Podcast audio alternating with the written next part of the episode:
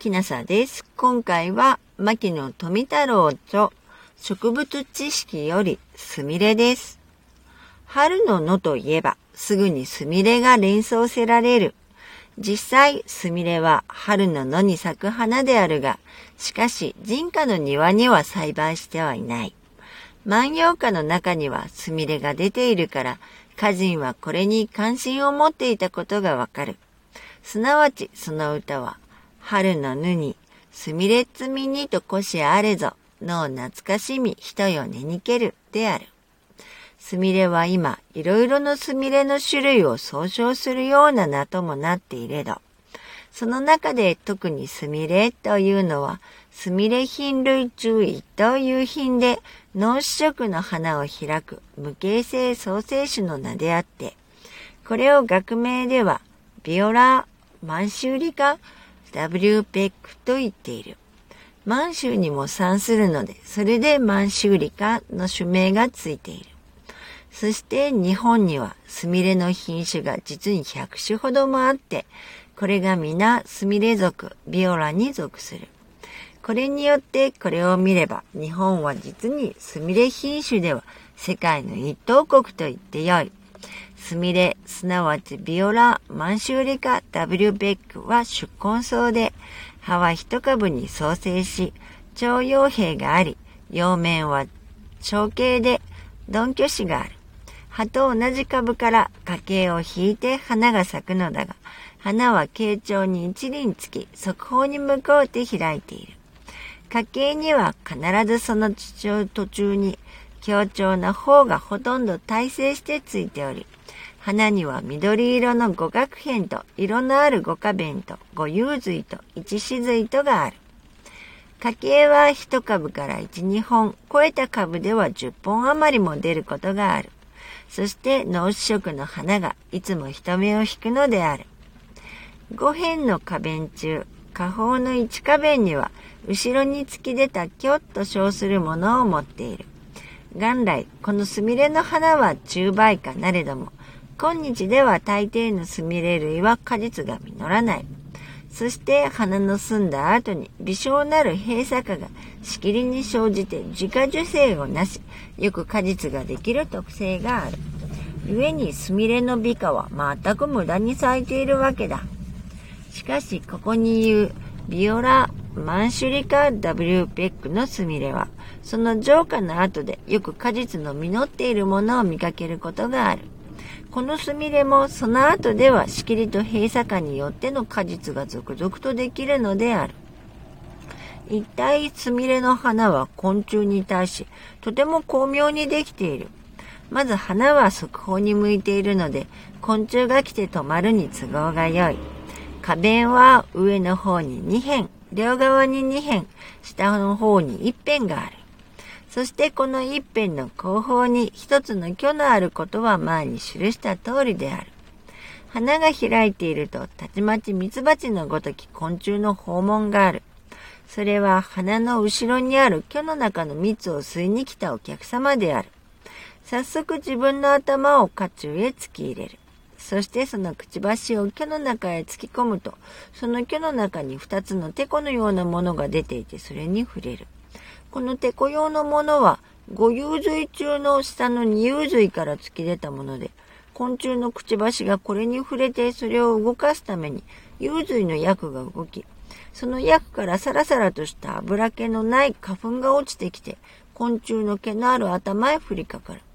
そしてこの昆虫が良い加減蜜を吸うた上は頭に花粉をつけたままこの花を自死去って他の花へ行く。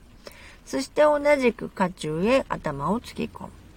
その時、前の花から頭へつけてきた花粉を、今度の花の花中、それはちょうど昆虫の頭のところへ出てきている花中の末端の中東へつける。この中東には粘液が出ていて、持ってきた花粉がそれに粘着する。花粉が粘着すると、早速花粉管が花粉より伸び出て、花中の中を通って脂肪の中の卵子に達し、それから卵子が成長して種子となるが、それと同時に脂肪は成熟して果実となるのである。実にスミレ類はこのように昆虫とは縁の深い関係になっているのである。しかし、各昆虫に努力させても花が果実を結ばず、無駄咲きをしているものが多いのは誠にもったいなき次第である。それはちょうど水仙の花、彼岸花の花などと同じ趣である。すみれの葉は、カゴに出るものは、だんだんとその大きさを増し、形も超三角形となって、花の時の葉とはだいぶ形が違ってくる。すみれの果実は三角片からなっているので、それが解列すると全く三つの角片に分かれる。そしてその各角片内に二列に並ぶ種子を持っている。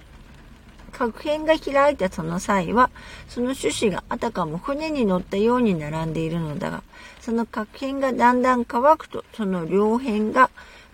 内方に向こうて収縮、すなわち押し狭められ、ついにその種子を圧迫して急に押し出し、それを遠くへ飛ばすのである。何の必要があって核飛ばすのか。それは広く、遠近の地面へ苗を生えさせんがためなのである。また、それのみならず、その種子には、肉風と呼ぶ軟肉がついていて、これがアリの食べ物になるものだから、その地面に転がっている種子をアリが見つけると、皆それを我が巣に運び入れ、すなわちその軟肉を食い、その硬い種子をばもはや不要として巣の外へ出し捨てるのである。この出された種子はその巣のあたりで発芽するか、あるいは雨水に流され、あるいは風に飛んでその落ち着く先で発芽する。かくてそのスミレがそこここに繁殖することになる。このようにこの肉符がついている種子は草の王、キケマン、竹に草などのものも皆そうで、いずれも皆ありへのごちそうを持っているわけだ。各植物界のことに気をつけると、なかなか面白い事柄が見出されるのである。春、いち早く紫の花が咲くスミレに、つぼスミレというものがある。このつぼスミレも、早く歌人の目に留まり、万葉の歌に、山吹の咲きたる延べのつぼすみれ、この春の雨に盛りなりけり、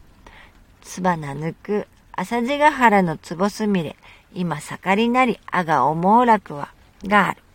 このつぼすみれは前期の通り、紫の花の咲くすみれで、他のすみれよりは早く開花する。延べではこのつぼすみれが最も早く咲き、かつたくさんに咲くので、そこで歌人の心を引きつけたのであろ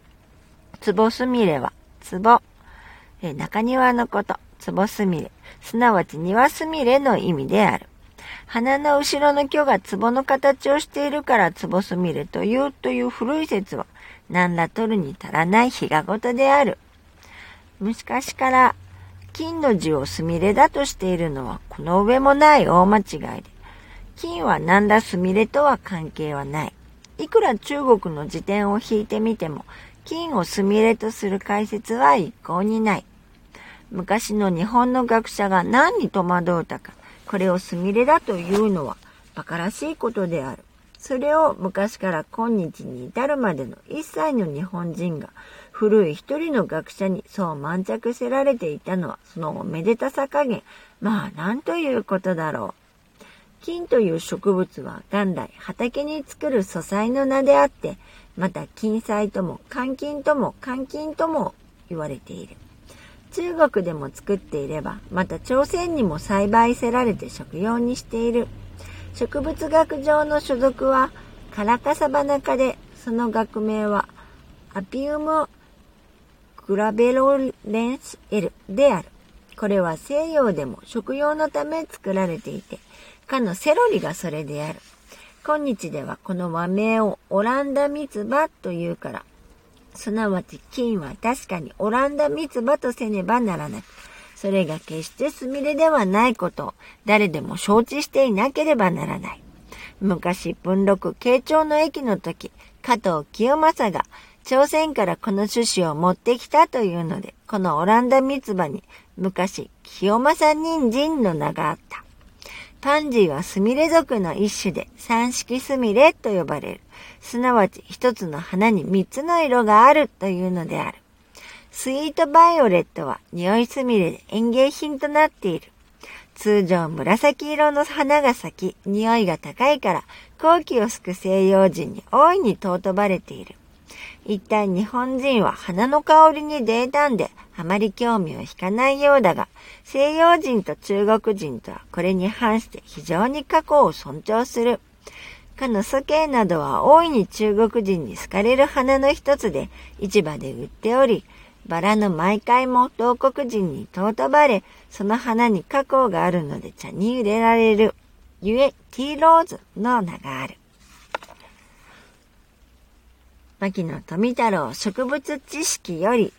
すみれでした。もしあなたが聞いていらっしゃるのが夜でしたら、よく眠れますようにおやすみなさい。